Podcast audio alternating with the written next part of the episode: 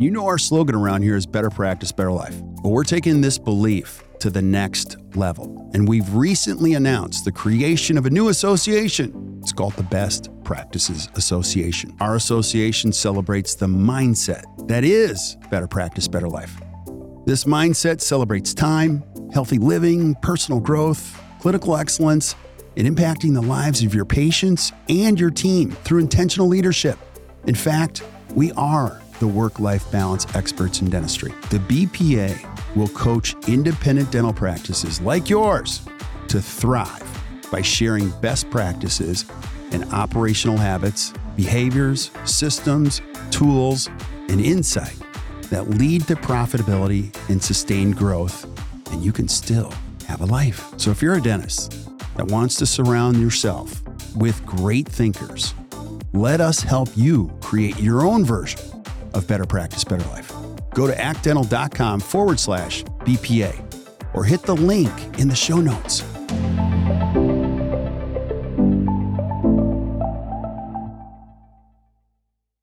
Yo, yo, yo. Hey guys, welcome back to another awesome edition of the Best Practices Show podcast. This is Gratitude Week.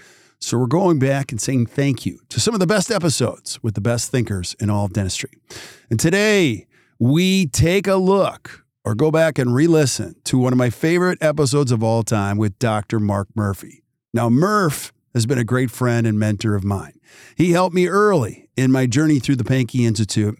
And today, he talks about dental insurance independence. It's a relevant topic, and he's an awesome person to get some great thinking from. So make sure you guys listen to this episode. I know you'll enjoy it. We'll see you soon.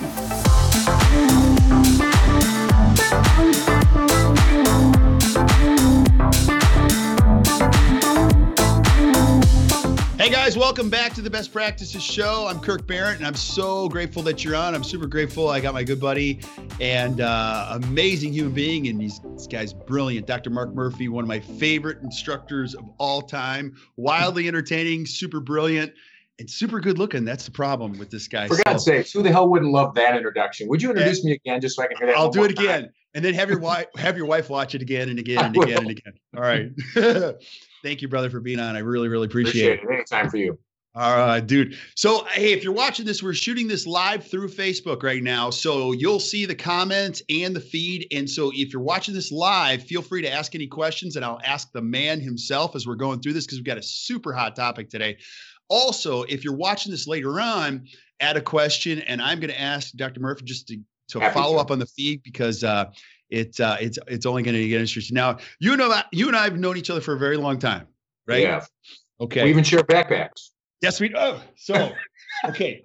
So, for those who don't know what this is, okay, so you and I were teaching together. Over here. Oh, you have yours over there? I do. So I was carrying a leather bag one day, and we were teaching together at the Pankey Institute. Do you still have yours? Oh, you've moved on to generation 2, I think. What do you got there? Oh, I'm getting the new one this week, but I've had this thing for probably 7 years ago or 6 years ago. You and I were teaching, and I was carrying this like this horrible bag that had. And you looked at me, you go, "What are you doing?" Lululemon. I think it was a Lululemon bag. Okay, thanks. It wasn't. Yeah, it was a little red one with handles. Yeah, and you're like, "What are you doing?" Like, and I'm like, "Yeah, this." I beat them up every couple of months because we travel so much. And then I saw this on your back, and I'm like, dude, what is that? And it's got all these little like anchors and everything. And you go, that's the kitchen sink. And I go, really? What is it? And it perfectly described my whole life. Actually, after that course, I went straight to the airport. We connected in Chicago, and there was the Oakley thing right there. I went there, I bought one, and I've never looked back. And so thank you, brother. That's been it's interesting because I actually bought it because it had so many good compartments inside. It had the most cubic centimeters. I wanted to be able to pack an overnight bag inside.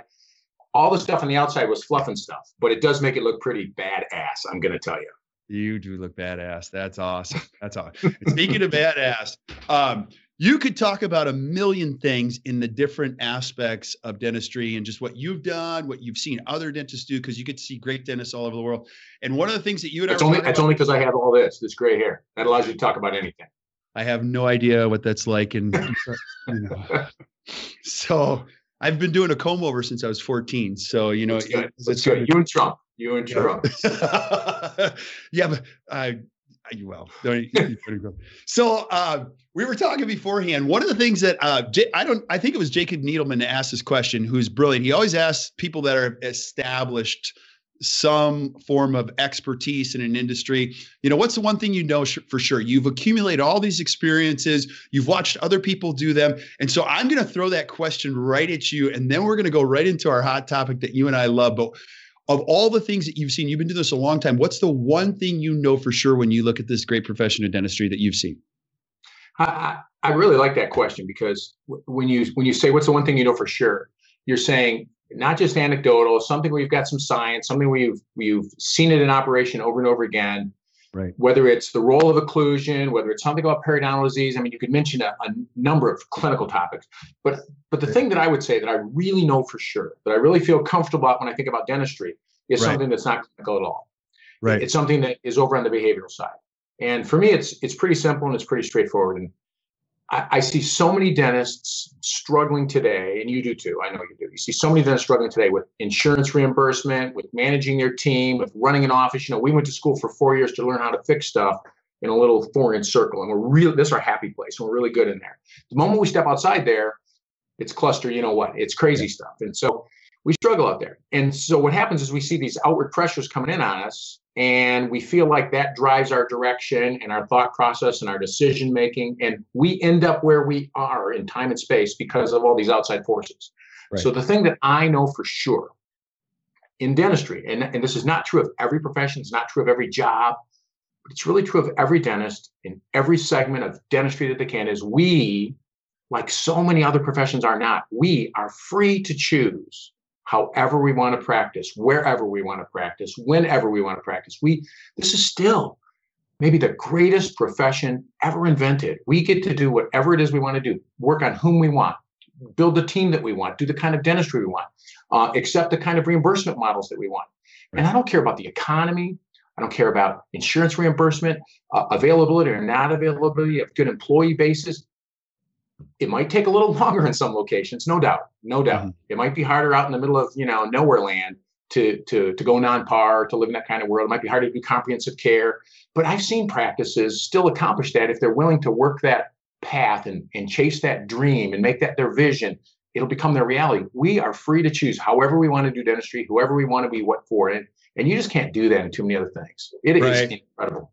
Yeah, it is incredible. On January 11th of this year, again, dentistry was ranked the #1 profession in the United States by U.S. News and World Report. Now, they've consistently been in the top 10. And I can't say this enough, Mark, because you are spot on this.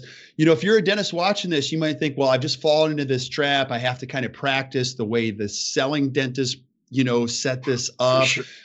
The coolest part about the United States of America is you can try anything. And if it doesn't work, you know what you can do? You can switch it back. You can try anything. And the other thing, I just want to introduce this because I'm just going to piggyback because I'm so passionate about what you said. There's such a low failure rate in dentistry. Very few dentists ever go bankrupt. There's a 0.5% of lending notes that fail in the United States. So you hear all this stuff, but it's crazy low. So what does that mean though? Let's say I'm going to play devil's advocate. I'm a 32-year-old. Let's just say I'm a 32-year-old dentist. I'm watching you. Yep. And I'm going, Mark, you know, it's really easy for you to say because you've done a lot of great stuff. But man, I'm loaded. I got, you know, I bought this practice. I inherited this team. I didn't even like the surroundings of like the aesthetics. You know, it's heavily insurance dependent. It's easy for you to say. It is. So where would you start? Kurt, it's really easy for me to say. And the reason it's really easy for me to say is I'm from the Detroit metropolitan area. And so my joke is, Frank Sinatra said it time, if we can do it here, we can do it anywhere. Right. In the last decade, we were the only state to lose population. The city of Detroit itself lost 25% of its population. We're as insurance ridden as anybody else. We had the deepest, darkest economic woes of anybody. And yet dentistry survived. And guess what? Guess who survived the best? Dentists who were extremely insurance dependent? I think not. In fact, it was dentists who were more insurance independent. The less that you were feeding from the portion of the anatomy, feeding from the hind teat that we might call insurance, yeah. The more you were dependent on that, the more you were dependent on whatever happened in the economy. And the less dependent you were on that, the freer you were to practice the way you wanted. Oh, don't mistake me. 2008, 2009, tough years even for cosmetic dentists, tough years for insurance independent dentists. In our practice where I used to be, and young man that bought my practice now is doing great, he was flat in 08 and 09, but flat was like being up 5% or 6% or 7% in those years because the economy was tanking. So if you stayed flat in a non-par insurance world in a metropolitan area like Detroit, you can do anything. Yeah. So someone will say, I can't do that. I have too much debt. I'd say, oh, wait a minute. I think what you said was you can't do that now. Right. That's correct. You probably can't do that now. So when you say, I had this dream, I went to dental school, I had these visions of how I practiced, and then I got saddled with $300,000 and $400,000 worth of debt. I got out, I bought this practice, as you said, I inherited the staff that isn't very motivated, they're not aligned, they can't see the future well. Mm-hmm. And you say to yourself, I can't get to my dream. And I would say, stop. There's a comma in that sentence, by the end of the year, maybe by the end of next year. But guess what? If you start that sentence with, in 5 years, my practice can be, then it starts to become a believable path. The challenge we have is we put these constraints on ourselves, like I can't have that now. And you're right, you can't have that now. It's going to take time. How much time? Don't know. Yeah. But if you need now, we're out. If you say to yourself, I'm willing to work at that over time. Now, if you're 65 and close to retirement, you're screwed. Yeah. But if you're 32, plenty of time. Plenty of time. You got 3 decades of practice in front of you. Why not now? You know, today is as young as you're ever going to be. Just start now. Now, you actually have a step-by-step process. You've been asked by a ton of people to present your state. Like people are overwhelmingly asking you to talk about this model, like step-by-step, where would you start? So walk us through a little bit of that today. Sure. And this will be something that you and I will collaborate later on, but you'll actually be able to see Dr. Murphy's step-by-step process. But walk us through a couple of those steps. Where would you start? Let's say I am that 32-year-old dentist and I'm watching this. Where would I start? Well, the first thing I would say when we talk about where would I start, let's pretend for a second that we are asking the question in the opposite way. Where wouldn't I start? Right. Where I wouldn't start is to say, I'm fed up with insurance. I don't like it anymore. I'm going to cut my ties. The umbilical cord is clipped and I'm off on my own. Mm-hmm. Without knowing what risk that carried, without knowing what financial barriers were in your way, without knowing how your team felt, because you can't get there by yourself, without knowing how your patients really felt about that, without knowing whether you really built a conversation with them that they understood the value difference of seeing you versus seeing a participating or a PPO dentist. If you don't do that, man, the risk is high. So the mistake that most of us have made is trying to leave insurance without the right kind of preparation, the right kind of steps in place, the right kind of risk analysis so that we can plan and mitigate appropriately. We don't do that because we didn't go to business school. Mm-hmm. And so we don't think in terms of some of the skill sets that we need to make those kinds of decisions. We think, I'm mad as hell. Oh, there's a movie. Let me think. It was Patty Chadwick directed. It was a movie called Network. And the main character in the Network got so fed up with the system and the bureaucracy and everything that he ran to the window, threw open the sash, stuck his head out and said, I'm mad as hell, and I'm not going to take it anymore. Well, you know, dentistry has given up 22% of their average income over the last 11 years. That's the ADA statistics, 2% per year over 11 years. You can see those graphs. Now, if you took away 22% from somebody tomorrow, they would throw open the sash and scream, I'm mad as hell. But if you took 2 points a year, every year, for 10 or 12 years, it's like putting a frog in warm water and bringing them up to a boil. They never jump out. Yeah. And that's what's been happening to us because reimbursements are going down, debt's going up, the business model for dentistry is getting more and more challenged. And so what we're going to see is more people, and that's why you said we've had such a demand on it, more people saying, how do I get rid of insurance? How do I move in that direction? So the first thing I'd say is don't jump out of the pot and into the fire. Yeah. Absolutely. Because it can be such an emotional decision. And you get these calls, you get people come up to you when you speak and they go, I hate Delta or MetLife or whatever. Yep. And they start damning the insurance company. They go to the back of their brain. Then they can't think logically. I mean, this is really just a lot. I mean, you've got to become unemotional and start looking at it strategically, logically. Absolutely. You got to start looking at data. There are steps, there's a sequence, and there's a planning system you can utilize to do that. And it's very simple. When we look at it, we look at it in kind of 5 steps. Okay. The first thing that's most important is you really have to, I call it just do the math. It's really simple. You have to do the math. And the math is what percentage of your patients have what kind of insurance, what kind of write-offs are you taking. You put that into a pretty simple algorithm. Anyone can really do this themselves, but it's not easy, but you can do it yourself.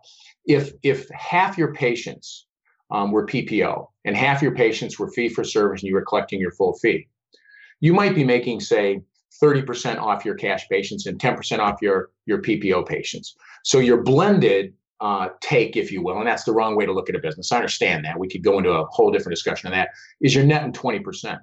Yeah. So you have to figure out, is it Delta? Is it Blue Cross? Is it one of the Aetnas? Is it a Cigna PPO? There's so many different things. And so you have to categorize each of those, look at how many patients, how many dollars, how much write-off, do the analysis and figure out what's my risk of leaving that group of patients behind.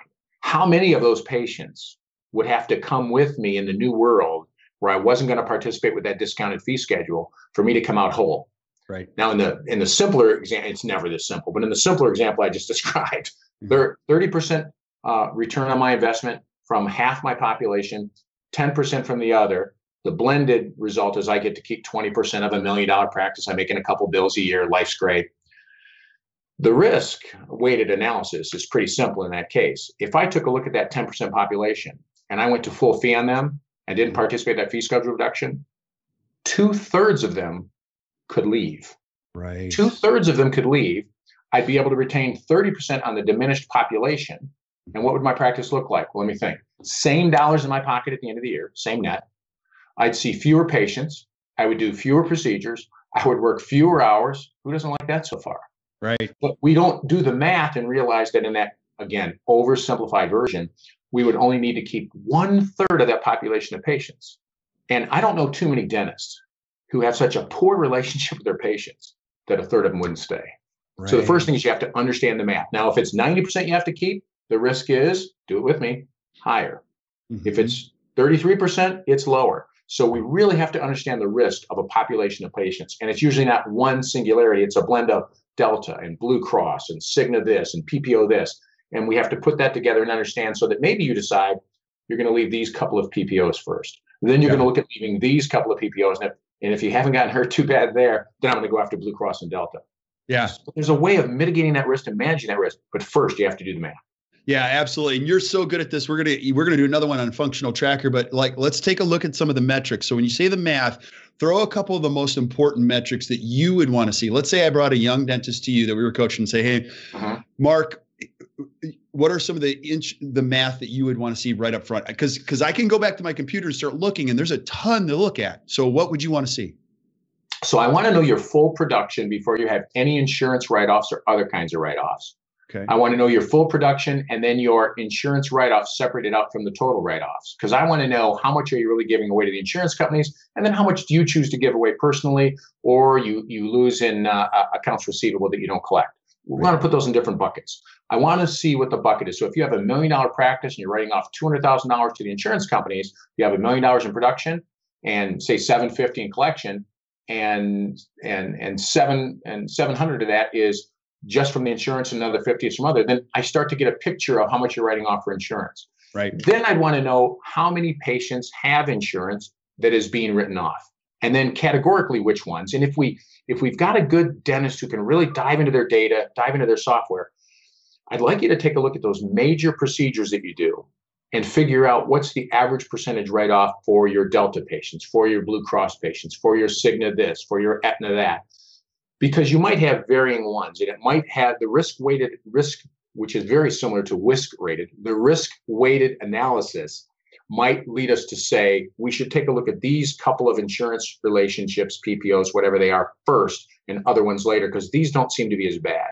Yeah. And so we might do that. We might parse them out in groups. Now, that means it's going to take me longer, because you'll see that there's a 6-month cycle to this kind of information flow. But I need to know how many patients, how many insurance. I also need to know what's your P&L look like. Because your P&L is going to tell me overall, based on that production model again, and whatever the mix of insurances and collection is, how do you get to net out what you net out? And I don't want the P&L that says, here's what I want to pay taxes on. I could care less about that one. I want the P&L that says, here's what I really make in total compensation. Right. That's a different number. That's how much do I pay myself? How much do I pay into my retirement plan? I've got my kids' cell phones, an extra car, whatever else is going on in your life. All good by me. I'm sure you've got that all figured out with your accountant. But what is your real total compensation on that practice revenue? Because that's what I'm going to use as the standard to say this mix of insurances gets us to this number. Yeah. And how does a different mix maybe get us there? How many patients do we need to keep? Yeah. Now, what you said is hugely important, because that P&L that you're referring to, that is the essence. You know, Wall Street works on one report. It's called an earnings report. They don't care how much you produce, how many countries you're in. And most dentists, you've seen this, they're like, well, I produced this much this year. I'm going to produce that much. Now you're going to create a further gap, because you're going to be, if you're in the mindset of just growing your practice without doing what you just said, you're going to start looking at those write-offs. And every dentist does the same thing. They go, oh my goodness, look how much I wrote off. And then you start calculating, wow, I worked a third of last year, like 4 months for free. And I didn't take any vacation. So you know you can put yourself into a real deep abyss if you go the other way, right? Yeah. In fact, Kirk, you know that there's a lot of people, the early part of the year in the spring, everybody's looking, it's tax time and people are having tax discussions. And people will talk about their tax freedom day. Yes. And they'll say that it's after this time, I've paid all my taxes for the year, and I really get to keep the rest of the money. We should have a practice freedom day. How far into the year do you have to work to pay those write-offs, which are like a tax, if you will, to get access to those pools of patients before you really start to get paid? And I think it would jade everybody's thinking a little bit about how advantageous it is to belong to every one of those plans. That is so true. So that's a first step. We really want to do the math. So you said there's 5 steps. What's step number 2? So step number 2 is, it could be identifying a value proposition. It could be creating a value proposition for your practice. There are likely some things that you do in your practice with your team for your patients that are different / better, innovative, more comfortable, more convenient, or something than someone else around you does. Right. If there isn't, we've got to go find some of those and add them to your mix of services. So that if, you know, I teach down at the Pankey Institute, you know, you've been down there, we've done stuff down there together. It's been a blast. Can't wait to do that again, by the way. It's fun. Oh, yeah. But down at Pankey, you know, we teach a style of dentistry that's a little bit innovative. It's a little bit different, and it's a little bit more comprehensive. And it usually requires a few more things than what we might say average. I hate that. Average dentistry is doing. Yeah. You know, we're going to do more full arch impressions. We're going to make better provisional crowns. We're going to do more dentistry on an articulator. And if I do that kind of stuff, if I have it on the shelf and I really can identify what that is with my team so that they're on board with this discussion, not just me telling them, but them saying, oh, yeah, here's what we do. Our hours are better. The dentistry we do is better. Our provisionals are better. They've got a long list of stuff that they're very proud that we do better than the average dentist. Right. I want to take that all, put it in a big brainstorming kind of session where we do that with the team, and we come up with a list of value proposition items. We do a couple of business things called a KJ analysis or an RWW. It's called a real win worth analysis. And we look through that list, and you're familiar with those. You look through that list and you kind of line them up to say, well, which ones carry the most value? Which ones are the easiest to talk about? Which ones have the best real value to us to explain to patients that they're in a different place? Yeah. And we want to do that. Why? Because down the road, we're going to have a conversation with that patient about why they might want to stay in this practice instead of going to another practice when it costs them a little bit more money to stay here. Yep. And if they don't really understand that value proposition, then they're more likely to leave. So I want to mitigate the risk by first, my second step, identifying the value propositions that we can incorporate into patient conversations on a daily basis. Yeah, it's beautiful. Beautiful how you say that, because a lot of people don't understand what value proposition is, but you nailed it, because people have to come. Here's what it all comes down to, what you just said. People have to come to you because of you. Right. There's got to be a reason. Now, you as a dentist, you're watching this and go, oh, yeah, well, we do a lot of things. But everybody, like you said, everybody's got to have their arms around this. And the fact is, it's not what comes out of their mouth. It's what comes out of their eyes, that this is a crazy special place. And we're going to show you why. And you're going to love it. And you're going to stay here no matter what winds blow in dentistry. And I think one of your Deepak Madhav, he just commented on the Facebook feed. He said, it's been a firm commitment for us to stay off all insurance. And 17 years later, we're still here and growing and do high quality dentistry. And you see that all the time. People make this commitment and they do it and they stay off of insurance and they don't freak out. They don't get mad. Do you see a lot of that? Not a lot. Not enough. Not enough. Not enough. Because it's scary. Right. I was just lecturing in Seattle, Washington. You and I were talking about that. And a dentist said to me, you know, I just recently graduated. I bought this practice. I've got this insurance, this insurance, this insurance. And how can you say da da da da da? And I said, well, what I hear from you, I said, can I play with you a little bit? And he seemed like a nice young man. I went up and talked to him afterwards and made sure he was comfortable. I said, can I play with you a little bit in this room? You know, there's a couple 100 people. He said, sure. I said, you're scared, aren't you? Yeah. He said, I am. I said, it's scary as hell to think about what would happen. I said, but what if I did the math for you? And I don't know what the answer is. I was, well, what if I did the math for you? And you found out that if 2/3 of your insurance patients left, you'd still be okay. He said, well, I said, would you be less scared? I said, I would. So see, we have this, you said it earlier, irrational fear, this irrational feeling. We don't sit down and do the math. We don't sit down and think through the strategies and tactics. We don't, that's why, Kirk, that's why people hire you. That's why people come to ACT. They need kind of a business acumen wrapped around them to help protect them and guide them to make better decisions. The clinical dentistry they got, you don't teach that. You'll send them to Pankey, Spear, Dawson, Kois, LVI, somewhere. You don't want to teach that, but you're going to teach them this business kind of like cocoon you can put around them to help them make better business and interpersonal and communication decisions so they can be more successful, because that's not just about the dentistry. Right. In fact, I remember back when I moved my office one time, you're talking about making sure we're happy with the right thing. I moved my office, and when we opened a new location, we had a sign out, coming soon, and everything like that.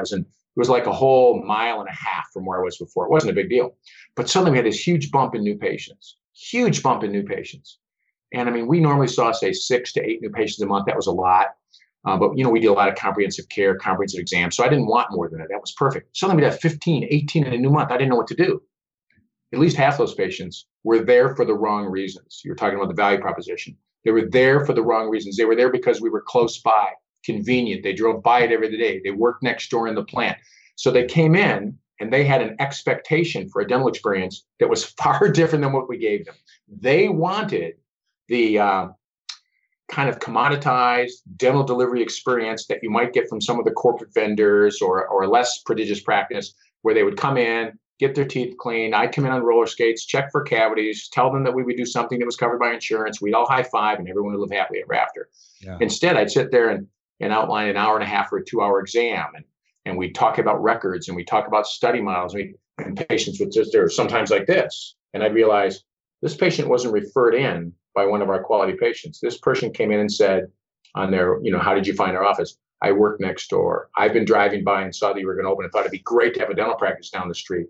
So if we have patients that are there for the wrong reason, it's challenging to elevate the value proposition in their mind.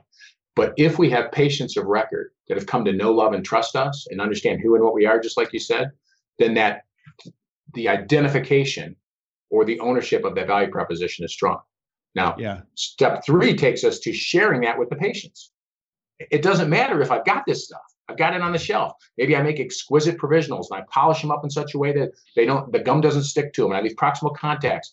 I let tissue heal for 3 or 4 weeks before we take an impression. I mount cases in our articulator and show that to patients. I polish composites and put anatomy in them and explain. But if I don't explain to the patient that, I said, take a look at this restoration. They go, oh, man, it looks just like a tooth. I can't even see it. Yeah. Well, honestly, I'd say humble brag. And I'd say, you know, if you come in to see me, you know, 5, 6, 7 years ago, I'd have probably done one like you have on this tooth over here.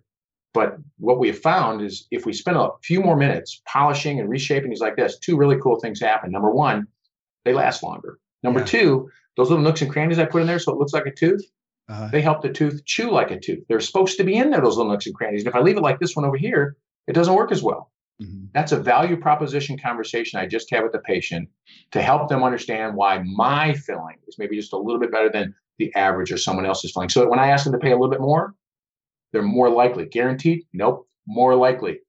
Why not guaranteed? People are still people. Yeah. They're just more likely. I want to just keep more of those patients. I want to move the needle a little bit in my favor for retention of that body of patients. And so it's not just having the value proposition and identifying it, but then I got to share it. How long do you do that? Yes, totally. It depends. If you've been really sharing that for some time, then that process can be quick. Yeah. We worked with a dentist out in Scottsdale, Arizona, who had incredible office, Spear practice, faculty practice, fabulous office, great dentistry. Clearly, that value proposition had been communicated to all her patients for some time.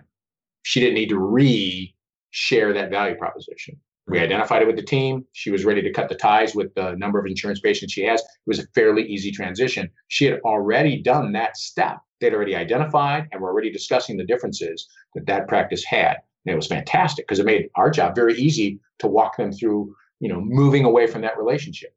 But if you haven't done that in your practice at all, it might take you 6 months to go to Pankey or Dawson or Spear or Kois or somewhere like that and get some skills that you want to have to brag about.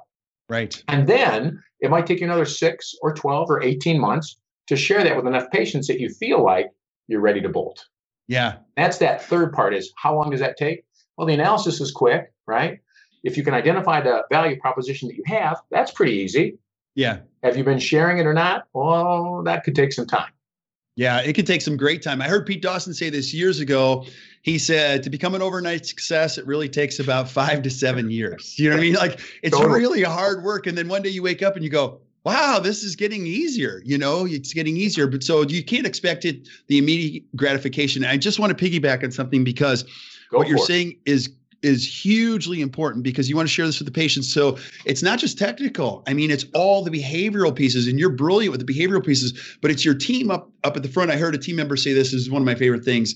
While she gives the tour to a new patient, prospective patient, she says, Mrs. Patient, I'm going to show you a lot of things today, and this is an incredible practice, but I could work anywhere. I choose to work here because Dr. Murphy is incredible. And you're doing what's called value interpretation way up front, so that by the time, and I'm sure everybody that's listening to this would agree, look, if they come through the door, they're pretty much going to stay. And so you're talking about getting everybody on the same page, but you're not going to go to one course, learn how to do dentistry, and then tell patients, and they're going to go, that's awesome. Right. Like, that's not how it works, right? No, well stated. And it's not, and your value proposition might not be doing better dentistry. Your value proposition might be, you have a more harmonious team, you care more about people, you give back to your community. They could all be behavioral things. It's unlikely. There's probably going to mix of some clinical things and a mix of some behavioral things, some environmental things. And that's your mix of who and what you are as a value proposition. Well said. And then, like,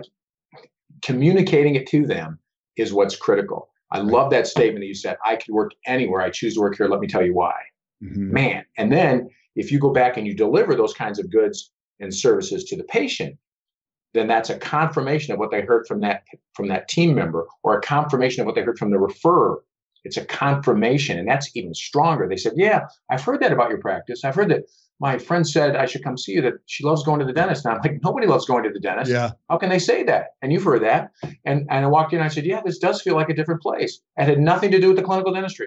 Yeah. And yet that might be the environment where somebody knows to care enough, or to display their caring enough, to listen well enough, non-judgmentally, and an unconditionally love, free kind of environment that's safe, that some people say, I couldn't imagine going anywhere else. And that might have nothing to do with the dentistry. Totally. You're spot on. You are spot on. Yeah, well, you're spot on too. I mean, and this isn't anything new, because you and I, everywhere we go, we run into this. And let me tell you why this is so important, what Dr. Murphy's talking about, because we won't get into the names of these particular insurances, but you see them. The premier programs are going away, and now people are going to be on the PPOs. People, actually young dentists, are buying premier practices, and they're realizing they're not premier providers. They have to go on the PPO, and then they start doing the math, like you said, and they're like, oh my goodness, I just overpaid for this thing that's a moving target. And then you can see a young dentist, and that's when the veins start to come out of their neck at a seminar, and the bags, like, and the hair goes white. Because this isn't going to change. Now, you've been doing this long enough too. So you've been in this just a little bit longer than I have, but 25 years ago, they had seminars saying it's only going to be cash and PPO cash and HMO, and PPO will be going just like they've been predicting the end of dentistry and, all this stuff forever. My point in saying that what you're talking about is so critical, it's not going to get any easier. So if you're a dentist, it's not going to go, you're not going to wake up and go, oh, that's awesome. Like, all the insurance companies got together and they just figured out they've been screwing dentists for a long time, and they're going to really start upping their game. Do you know what I mean? That's not going to happen, right? It's so tough. And the mix of insurance distributions has changed dramatically. When you look at those graphs where we started to give away the 2 points a year, that started back in 2005. Right. Well, that was before the recession. So we were on a decline while the income per GDP per population was still going up. Every time the income per GDP is still going up, it takes a little flattening hit or even a tiny decline when it hits a recession, but it comes right back up and rebounds. Ours didn't rebound, and it started to decline before 2008, 2009. So you said, what was doing that? Well, that's about the time that PPOs crossed the 50% barrier in terms of what percentage of insurances were made up of PPOs. You are so right when you said that about Premier. 9 states, as of this recording, 9 states, Premier has gone away. Some of them in a very different way than just reducing the benefits. Some of them are, well, if you graduated after this date, you're correct, you can't have PPO, you can't have Premier anymore. We'll call it Premier, but we'll pay you as a PPO. Right. Or in Arizona, if you agree to take no other insurances, we'll still pay you as a premier. How could you take no other insurances? So if you take any other insurances, we'll pay you as a PPO. And that happened a couple of years ago. So different states are falling in different ways. Massachusetts was the last. We'll see more. But it doesn't matter because Delta, for example, and we shouldn't mention any names, but I'm going to use them. Mm. Delta, for example, they can't sell premier. It's too expensive. So when an employer, and that's really the culprit here, what benefits does your employer want to buy on your behalf? When the employer says, I have to pay this huge fee for medical insurance, and then everybody's clamoring for dental insurance too. Well, let me go out and find the cheapest thing I could buy that looks like dental insurance, that fulfills that need for my population of patients and customers and clients, but I don't want to spend as much money on it. Well, medicine is about 6% of the gross domestic product. If 6% of our budget in this country is medical insurance, we're about 5% of the 6%. So we're a pimple on an elephant's butt. Yeah. So we're a very important part, very unimportant part. So that's why they give us $1,200 and then they stop. Mm-hmm. Where most medical insurances, the deductible is $2,000 or $3,000 or $4,000. See, there's no catastrophic loss that a third party's insuring against. It's not insurance at all. It's really a nice reimbursement, coupon, discount plan, whatever you want to call it. But it's a travesty that patients don't understand that. Oh, wait a minute. It's a travesty that no one has told them that. Wait a minute. It's a travesty that we haven't communicated that to patients. Because when people like me, I'm so embarrassed. I got to tell you, one of the worst things I've ever done. I graduated in 1981, and we had a lot of General Motors and Ford and Chrysler patients out here and OEMs. Great insurance, 90%, $1,200 or $1,500 worth of coverage per year. Back then, my crown fee was $300. So the worst thing I've ever done for dentistry is those patients come in and I'd say, you need this crown, this crown, this crown, this crown, and this crown. And they'd say, does my insurance cover it? And I'd go, hell yes, knock yourself out. Mm-hmm. And some doctors would waive that 10% copay. We didn't do that, but some did. But when $1,200 or $1,500 allowed you to do 4 or 5 crowns, we taught those patients to become insurance dependent. We taught them to think like it was an entitlement and like it was a third party evaluating the necessity of this treatment plan. Fast forward to today, and it's, for me, 35 years later, and they pay the same amount. We forgot to kind of adjust that puppy for inflation. We made a lot of mistakes, and it still covers $1,200 and $1,500. And now that covers 1 crown and 2 cleanings a year, and not too well.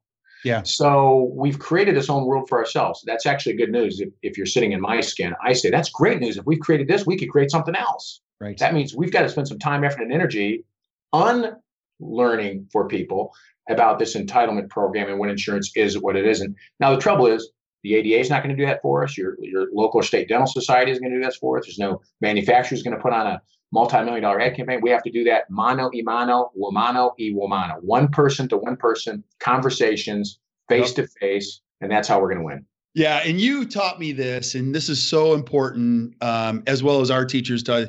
You know, moving away from insurance, it's not mechanical; it's behavioral. Explain that. Like, what does that mean? Yeah, moving away from insurance is not mechanical. You can do the math, but it's behavioral. You have to, you and your team, not you, you and your team. In fact, your team, then you, if you can help it, have to own the value proposition that you're going to share with the patient. If you think that's a good idea and you sit in your, you know, upper echelon and look down on your team and tell them what they're going to do, they will nod, they will smile. And for 2 or 3 days of the first week, an hour and a half or 2 of the second week, but they will wear you down and they will win. They will win the day. Yep. It's about engaging your team with good leadership skills, about painting a picture, leadership, painting a picture of a preferred future that they might want to enjoy just along with you. It's about sharing that pie when it grows. Because if we end up with fewer patients, but we end up making more money, doing more of the dentistry that fulfills us and helping more of our patients have healthy mouths, we should all win. Right. It isn't for me to make more money. We should all win. Patients should win. My team should win. And I should win. Right. When I went non-par in 1991, it took me forever to get there. When I consult with people now and I talk to them about doing this, it took me forever to get there. Why? Well, because I knew I wanted to go there right away. I was scared, but I knew I wanted to go there, but my team wasn't ready. Right. And I was more concerned with sending the value proposition message to my patients than I was with my team. Right. The mistake I made was not putting my team first, then my patient population. So it probably took me 2.5 or 3 years to get there. And the last person, I love this story. You know, you've heard me talk about this before. My mother-in-law was my office manager. My wife was a hygienist in the practice, so I worked with my wife and my mother-in-law for about 23 years, and they had an effect on me that I can't even describe. Absolutely. But my mother-in-law was the last person to really come on board with really wanting to get rid of dental insurance. And I knew while I was talking to patients about it, and I wasn't spending the time leading my team there, I knew something was missing, but I didn't know yet what it was. I can tell you that now because I've made that mistake.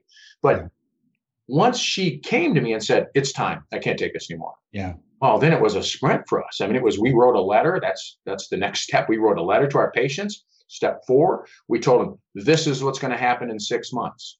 And we wrote it out nicely. And it's, you know, it's become impossible for us with the continued discounts provided by your insurance carrier to provide the level of skill, care, and judgment that our patients have come to expect from us, and blah, blah, blah, and lots of stuff. And we've got 3 or 4 different versions of stuff that we can write depending on what your situation is. But that letter comes out and it says, in 6 months, this is going to happen. Now, let me tell you right now, don't get excited. Mm-hmm. Nobody reads it. Nobody understands it, and they're concerned about something different than you are. You're concerned they'll leave, and you're not going to believe this. They're concerned, will you still fill out my insurance forms? Mm-hmm. Can I still be your patient? Will you still be able to see me if you're not participating with this thing? Now, there's some who are strictly looking at the money. People probably with you didn't have a really good relationship. You didn't sell the value proposition. Right. For the most part, these people are concerned with, can I still come? And will you still fill out the paperwork? Because that's what really bugs them. So what we did is for 6 months, we have a conversation with each and every one of those patients we wrote a letter to. They come in for their hygiene visits, and we'd identify them in the huddle. I'm going to say huddle again, just in case you're not having one. We'd identify them in the huddle, and Kirk can teach you all the 101 reasons why you should have a huddle every day. It's a communication portal to de-stress your day and bring joy and happiness to your life. In the huddle, you say, these 3 patients today, or these 5, or these 2, and you go in and you have a conversation. You say, hey, Kirk, how's it going? Yeah, great, small talk, small talk. By the way, did you get that letter we sent you? And Kirk says, what letter? Or I did, what does it mean? And now you have that one-on-one conversation, and you seal the deal with retention of that patient with a one-on-one conversation, maybe politely reminding them of some of the reasons why they'd want to stay in this practice. Right. So it's really doing the analysis, doing the math, making sure you have a value proposition that you and your team really all understand. Then you've got to share that value proposition. Then you've got to write a letter that says, in 6 months, we're going to do this, then communicate with each and every one of those people for 6 months. And then, pull the plug.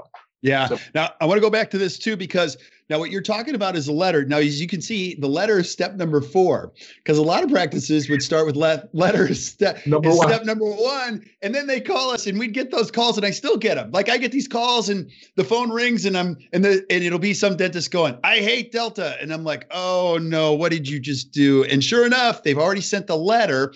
Now, let me just share with you what happens when you read a letter. This is what, if I open it. Correct. I don't read it. I skim it. Boom, boom, boom, boom, boom, boom. Oh, he doesn't like me or my insurance anymore. I mean, so you got to be crazy careful. And you've known this. How many times has your wife ever said to you, I got a text from her. What do you think that means? Like, I don't know what she means by that. Like, what do you, because you could read the text 3 different ways. Like, is she mad? Is that a compliment? I don't, because the written word is very dangerous because it's linear. You can't see people's eyes. You can't see their face. You can't see how much they care. There's no inflection. So I backfill the story with my own story when I get your letter. And I'm thinking, or she doesn't like me. So don't do the letter. Now, one more thing. When your mother-in-law said, I can't take this, I'm sure she's the sweetest person ever. For sure. And mine is too, you know what I mean? But the thing that we've learned, and I'm sure you've seen this, when you're growing your practice, if you're watching this right now, the hardest part about your practice is not so much introducing new thinking, it's getting the old thinking out sometimes. Absolutely right. So, absolutely right. So how hard was that? Like when you said you hit a sprint, was it just like, okay, let's do it? Yeah, I wish I could say I had a great conscious plan for bringing her along to the right kind of thinking. I didn't. Back in 1991, I didn't understand much about strategy, tactics, coordinating that with my vision and my dream of how I wanted to practice. I just knew that insurance was in my way and I wanted to get rid of it. And so I conjured up this idea that we had already been pretty good about the value proposition. So again, I didn't have a strategy that said, this is step 1, 2, 3, 4, and 5 for me back then. I did not have that. I've looked backwards and seen that that's kind of what I did. And then I can package that. We've done it with several practices and been very successful. So I can tell you that it works well. But with her, she just always saw me frustrated. Now, she cares about me differently than she might care about another boss, right? I mean, it was great to have your mother-in-law at the front desk. So many reasons. You know, everybody's got an embezzlement story, for God's sakes. If I had one of those, I wouldn't care because eventually I'd have got half the money back. So it would have been fine, you know, and I like my sister-in-law anyhow, so it's cool. That's but cool. When you think about, you know, your mother-in-law at the front desk, she cares about me in a little different way than she would have cared about a normal boss. She could see my frustration with doing this Pankey style dentistry. Just think of fee for service, relationship-based, comprehensive care that I've learned down at the Institute. She could see my frustration when patients would say no, or when we write off some insurance benefits. And when we write off the insurance, we would track that. And I would make sure I talked to the team about that periodically. When it's $20,000 a year, it's one thing. When it's $50,000 a year, it's another thing. When it's 100 or 200, I've seen $700,000 write-offs in a single doctor practice. So when you see that change occurring, it starts to become a bigger burden on you. When you see the headaches and hassles she had, I would point those out to her occasionally. And again, I wish I'd said I had a plan for doing this. I'd say, my mother-in-law's name was Jan. I'd say, Jan, you know, if we weren't participating, that wouldn't be your problem. Right. That's your problem today because we're, she'd go, I know. But she was scared that we'd leave. Now, she didn't have the experience of having left abruptly insurance and losing too many patients. In fact, we only lost a handful of patients and some of them came back. But I'm working with a couple of practices now who left abruptly, had a disastrous effect, and then went back to participating with insurance and are now leaving in a more organized, coordinated, strategic fashion. But even there, in one of the practices, there's a couple of team members who are around back when they did it the first time. Mm-hmm. And man, you ought to listen to those stories. You know, last time we did this, I go, well, last time you did this, we didn't do it this way. Well, let's see, last time we jumped off the cliff. Right. This time we're walking down the trail alongside the cliff. Yeah. You remember the difference there? And that's what you have to have as a discussion. You have to bring them back home because it is so behavioral. Yeah. Now go, there's a couple other things that you said. I wrote a bunch down. But when you do, you know, because sometimes you do jump off the cliff and you're like, oh my gosh, we're going to die. And I'm like, you are going to die. Let's change this direction. So you want to make sure you're careful about this. Now you use the word non-par because your generation and my generation, which is close to the same generation, some people don't know what that is, and you don't hear that word as frequently anymore in non-par. Now you don't have to, like, when I mean non-par, it doesn't mean cold turkey. Like you can actually slow your participation, like you're talking about. So let's think about a couple of different categories. I have a full fee that I'd like to get. Yes. Full fee over here that I'd like to get. And then over here, I have a fee that I can't get the full fee because either there's a UCR, usual, customary, and reasonable delineation by an insurance carrier that I've participated with, or there's a PPO discount on top of that. Mm-hmm. Over here on the full fee side, you may have insurance. Mm-hmm. I may bill your insurance, and I might have a $1,400 fee, and the insurance company might say, we only approve $1,100. I'd say, well, tell me how that works. Well, we're going to pay 50%. We'll pay $550, and then the patient can pay the rest. And I go, wait a minute, what's the rest? And they go, well, your fee was $1,400. We'll pay $550, okay, and then the patient can pay $850. And if the patient pays $850, then I'm back to my full $1,400 fee. I don't care that they have insurance. To me, that's the same as a cash patient. Mm-hmm. That's fee for service. I'm non-participating, non-par with any fee reduction in that patient population. Right. That's what I mean by non-par. I should say full fee patients. Patients I can get the full fee on, much better term. Thank you for pointing that out. Over here, I go, wait a minute. It's Delta, it's Blue Cross, it's any one of the other carriers who might say, if you want the check to come to you, doctor, then you're going to have to agree to our fee schedule. I say, well, how is it? Well, it's about 10% or 15% off of your normal fees.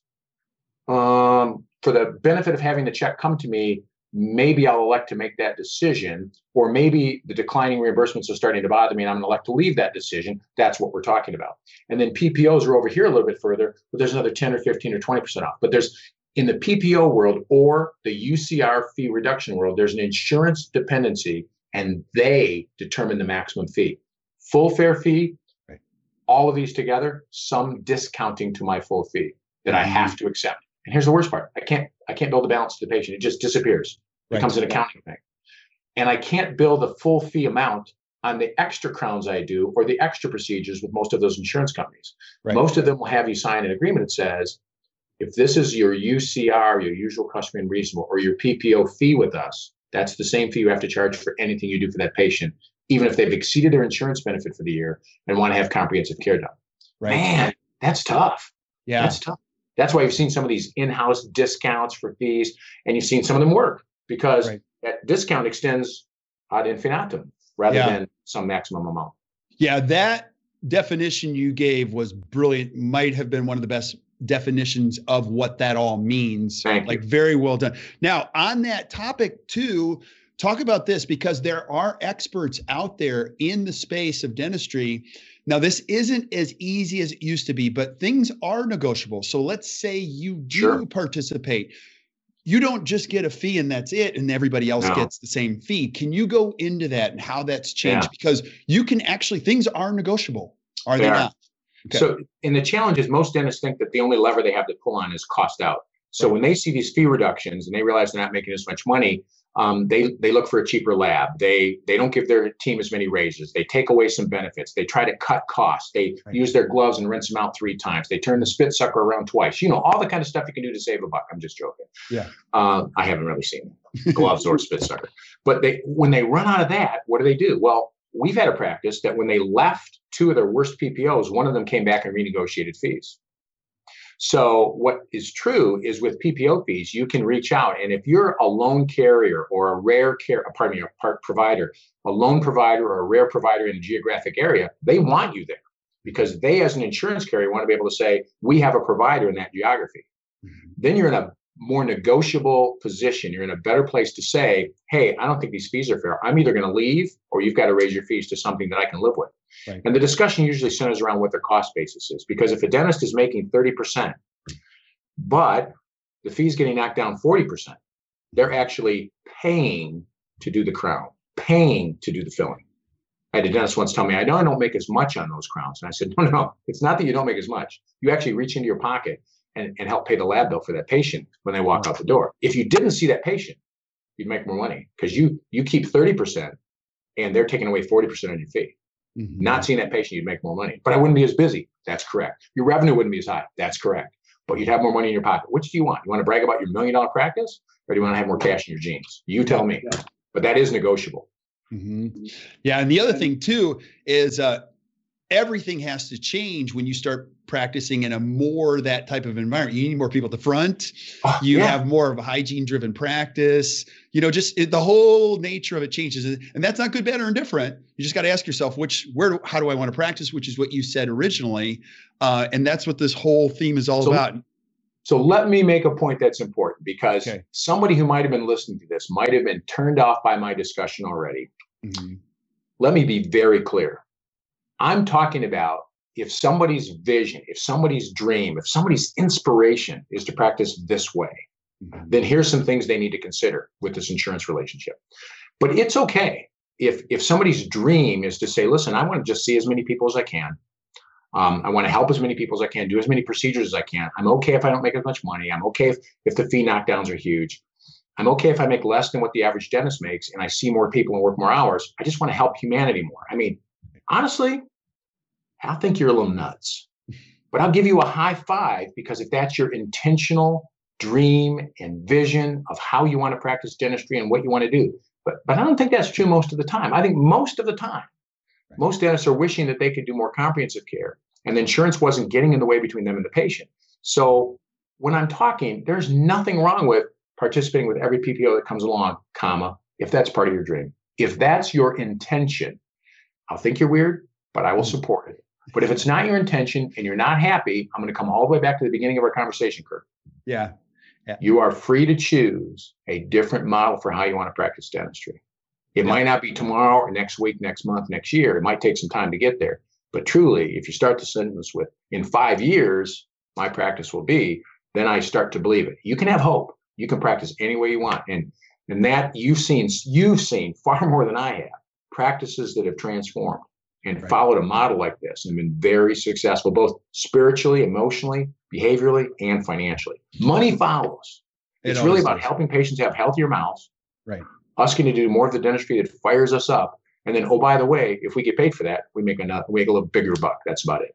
Yeah, absolutely. And the key word is you use the word choose. Like, I can't use that word enough. And you raised some great kids. I'm sure you said this to your kids. You're the product of your choices. So make sure you choose well. You know, you're going to a party, choose well. Kids that don't choose, right. And same thing, dentists alike too, they don't see this as a choice. It's been given right. to them. You know, this is your road, and it is absolutely a choice. And you can choose an incredible future. Now, I want to say one more thing too on that, because it's the whole non-par conversation. We've seen dentists that are just heavily involved. And what happens is they just slow down their participation. If they slow down their participation, where they, you know, the cool part about slowing down your participation is you don't have to take every patient that calls. You can say, hey, look, we're only going to take this many this month. Then right. next month, we're going to slow it down 10%. Then we're going to slow it down. Grow the 10%. Full fee side of your practice. Yes. And minimize the partial fee side of your practice. Talk totally. About that. Talk about, because totally. That's an easy, like, that's so easy to do. Can you do that? Like, how would you do that? Yeah. So if you had great demand on you and your practice and your services, you had good growth, you could then start to segregate which kind of growth you wanted to take. Now, it's tough to do if I don't have a full schedule. It's tough to do if I'm just trying to make enough money to pay my bills. I just want a warm body in the chair, and I almost don't care what I get paid. Then we can talk about incremental income, empty chair time, filling that, how much more valuable that is than another income. Sure, that's a different discussion. You're busy. You're full. We've seen this with practice. They're busy. They're full. They're jamming. They have too many new patients. Great problem to have. And we see this. Then great, let's start to segregate, like you said, our filtering mechanisms at the front door so that we get more of the right kind of patients in by asking for those referrals actively and starting to decline on the number of entitlement-minded patients that we want to receive where we have to take a fee knockdown. Right. So you could definitely segregate. And then your movement from involvement, entitlement, participation to non-par, full service, full fee, however gradual, however, it's just going to be based on that mix of patients. And that's going to be easier for practice that's 70, 75, 80% full fee patients today, moving to more freedom than it would be that's one that's 75% insurance driven today. That's a longer path, but yeah. It's still the same transition. In this case, without having to write a letter, without having to have this kind of conversation, you just slowly wean those participating patients out. And, yeah. and I'll see practices that say, you don't understand, Mark. In my area, everybody has this kind of insurance. There's all this kind of, nobody's willing to pay that. And I'll say, really, nobody's willing to pay that? And they go, yeah. I go, let me just ask you something. Do you live within 25 miles of where you can buy a really nice car, like a Cadillac, a Lexus, a BMW, or something like that? And they go, yeah. Are those dealerships closing? And they go, no. I go, well, then I don't believe you. I believe the demographics of your geography dictate that there's enough discretionary income for people to make those kinds of decisions. Okay. Oh, by the way, they might not be your patients today, but there's enough of them in your geography that if you, in 5 years, morph that patient population like you're talking about to more of those discretionary dollar spenders, you could be in nirvana instead of insurance dependency land. Right. That's just a choice you either make consciously or non-consciously when you say, I can't. Right. No, what you really meant was, I don't understand and I won't. Right. Great, let me help you understand so maybe you'll decide you want to. That's a different discussion. Yeah, it's a whole different discussion. So now take us into, you know, after you've written the letter, what's step number 5? So I don't think we got to step number 5. Step number 5 is having that communication with each and every patient over the next 6 months. Okay. So when you write that letter, the letter is really just a mark in time more than anything else, drawing the line in the sand. You can almost do it without the letter. And you were sort of quasi suggesting that. I'd have no problem with that. If you said, I don't want to write the letter, I just want to have those conversations, I'd go, that's what you should do. We wrote a letter. We've coached most of our clients who do something like this to write a letter, but then we also coach them to identify those people in the huddle every morning. And for the next 6 months, have the one-on-one conversation about the letter, about going non-par, about what that means. You said that the letter would just get scanned. Totally agree. Hardly anybody read it. Hardly anybody had any questions. We got a small handful of calls the first week and then nothing, just crickets. In the middle of the letter, we were conscious enough to put in bold print, larger font, what this means to you is, in 3 or 4 bullets that said, you will have to pay more to continue to see us. We will still do all of the paperwork and billing for you, but you can still come to this office and receive the level of skill, care, and judgment that you've come to expect from us. Yeah. So there's words, words, words. There's fancy language, non-par participating, level of skill. But in the middle, what this means to you is you're going to pay more. We'll do all the paperwork still, and you'll still get the same great dentistry that you've come to expect. Right. I was hoping they'd at least read that, because you're right. They're just going to scan that puppy. But that fifth step is have that one-on-one conversation. Yeah. And this is a huge opportunity. I think the biggest thing is if you're young and you're watching this, this is not like a bet. It's not the end. This is an opportunity for you to truly differentiate, because I'm guessing if you're the 32-year-old avatar dentist we were talking about, you got 3 decades left, possibly 4, because this generation of dentists that's coming up, they're going to live longer. They're going to live longer. 1 in 3 babies that's born today is actually going to live to 100. So it is very, very appropriate that some dentists that are watching this are going to practice for 4 more decades. What a great opportunity to really step up and say, look, this is going to be different. You know, people are going to go. Now, the other subplot that you're creating here that we haven't talked about. I hate it when you keep looking down at your notes like, I got another question. Dude, I got 3 pages and I'm writing down every single word you're saying. So the communication in the subplot, because this is such good stuff, is that you're going to start creating a patient base of people that are coming to you under a certain premise. So as you start to get better on this whole, I am here for you, your insurance is great, but we're here for you type of thing, you're going to start getting referrals from people who go, I already know the deal. You don't take my insurance. Totally. And you saw that after 91. You had people coming in at 92, 93 going, hey, look, I know you don't take it. I hear you're awesome. I got to pay cash. How's this work, right? Well, totally right. Those were easy. Those are the easy discussions they have. That patient shows up and says, I've heard so many great things about your practice. They don't say this, but they're thinking, prove it. Yeah. And we did. What's hard is the patient who calls, heard great things about your office, but isn't sure that they're willing to pay that difference. Mm-hmm. And so when they would call and say, hey, listen, I was calling, I heard about your office from Kirk Behrendt, great guy, said a lot of good things about you, but he also said that, you know, you're a little different kind of office and you don't take the insurances and stuff. So I just wondered, do you take mine? And we'd say, well, actually, we don't really, we'd be very careful. We don't really participate with the fee schedule that your insurance is tendered for us. Yeah.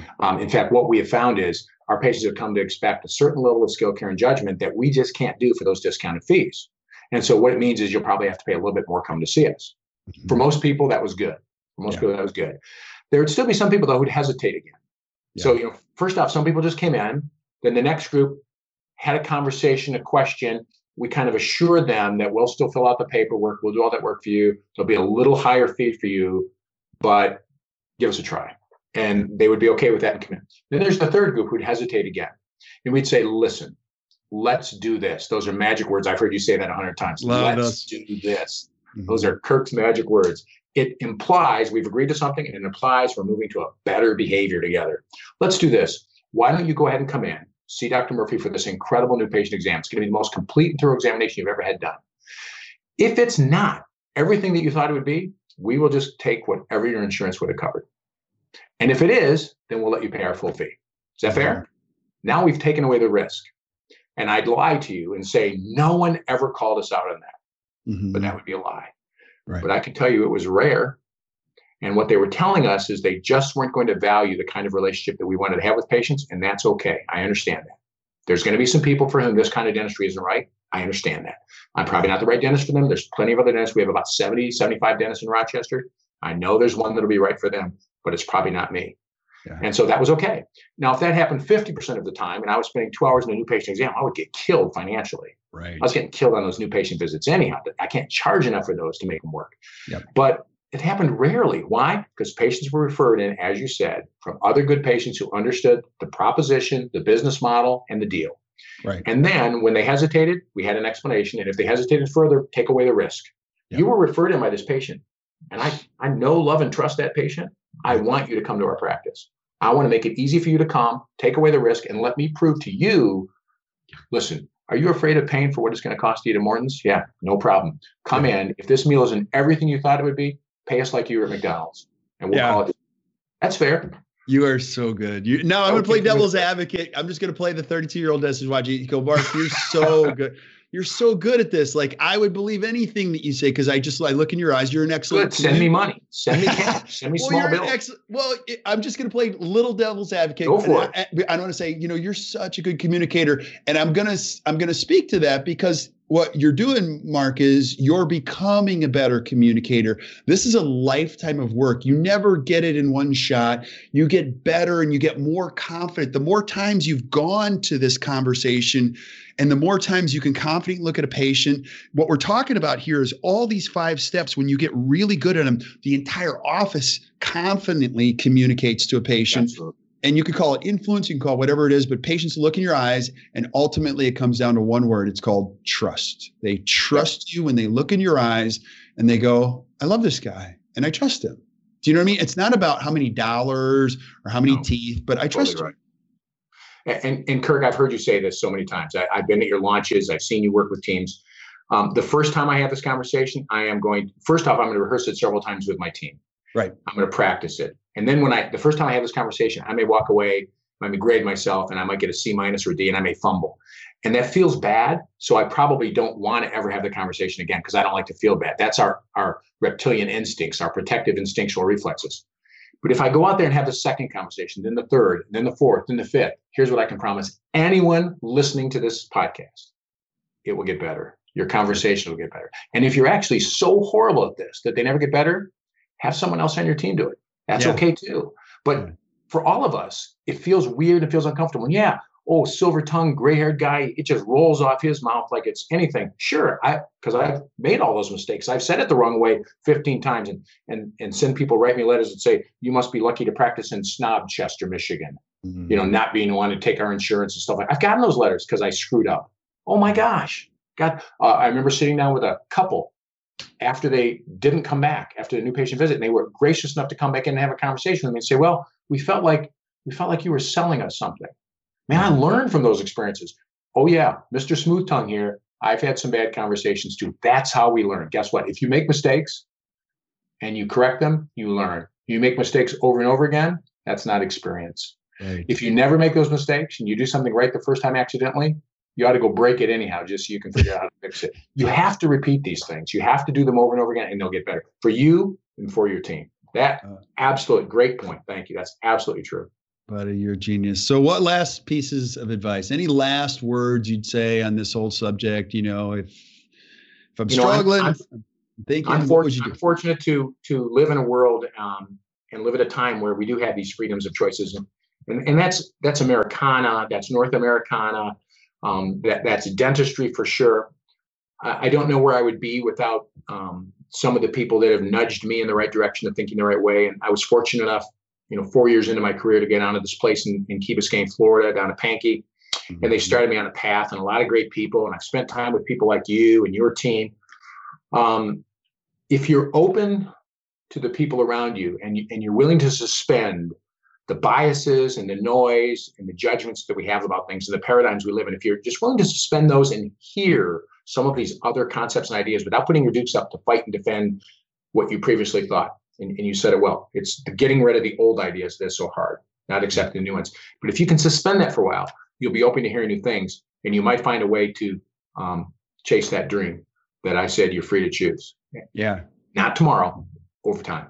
Yeah, that's brilliant, buddy, because you and I have spent a lot of time in those condos and sometimes at the Pankey Institute, those are some of the best. Now, I didn't have a choice. I was told to go. So I didn't, I remember going to the Pankey. I go, that's a dumb name. Like what? And then I got there and I'm like, oh my gosh, this guy was a genius. He was one of the most brilliant people ever in dentistry. And I was like, you learned from some of the best because you've spent time with Dawson. You've spent time with Spear, Kois, Pankey. Right. Michael Cohen in the Seattle Stud Club. I mean, just think of all the different people you've had to learn from. But what you were always done, you've always been open to looking at their point of view and maybe inculcating some of that into how you wanted to have your worldview shaped. Why? Because it would make you a better, more rounded person. And you see possibilities that you wouldn't have seen otherwise. So yo to you, that's what I would say. Well, yeah. And then, the Dawson Top 10 course, I didn't even know why I was going to that too. But to your point, and I think and Mark, you're making a huge point here that about the future is that, in an industry that's so important to both you and I, it is the greatest profession ever. It's become so divisive. And I think it's incredibly important now more than ever. Not that you and I are like the most important leaders, but like people that have a say to bring people together, even if they don't see eye to eye, because sometimes you could throw the baby out with the bathwater when somebody does have something valuable to say to make this whole profession better or your day just a little bit better, So appreciate that. For sure. Brother, you are the best. How can people find Dr. Mark Murphy? And you got to see this guy speak. If you have not seen him speak, I know what you're about to say. You're about to say I'm the second best speaker in dentistry. Thank you for that. No, no, no, no, no, no, no. No, this is true. I did hear about this before I went to see you. Somebody said you were widely, you didn't like the word widely, but regarded like you were like the Robin Williams of dentistry. And I went and I fell over the first time I heard you. It was great. I don't know. When I see you talk about the insurance truth, I think you've got a pretty strong thread of that yourself. Hey, I learned from the best. How can people find you? Yeah, easiest way to get a hold of me is probably email, and that would be Mark Murphy, MarkMurphy @functionaltracker.com. Functional is with a K because it's funky. Funky Comedina. And you and I are going to have a whole another call on that whole thing because you've developed something brilliant, which is watching metrics based on behaviors, which is key behavioral results, key behavioral indicators, not just performances, key behaviors. Leading, not lagging indicators. You get it totally. Dude, you're the best. Awesome. Hey, I appreciate you, brother. Thank you so much. So again, if you watch, appreciate it. Absolutely. If you have questions, because this is such a hot topic, or you want to ask Dr. Murphy, he's going to be watching the thread long after this video. Please ask him that question. He'll respond. He's a pretty good responder. Pretty good. No, I think you're an excellent responder. I think you're on top of it. It's good stuff. So, and until we see you next time, keep watching Best Practices Show. You guys have a great rest of your day. Thank you so much.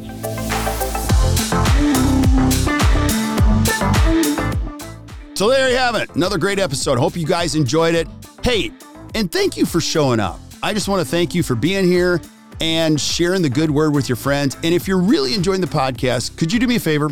Could you go to wherever you consume the podcast and just give us a 4 or 5 star review? Here's what that does. It allows us to find other great people like you. I love this profession so much.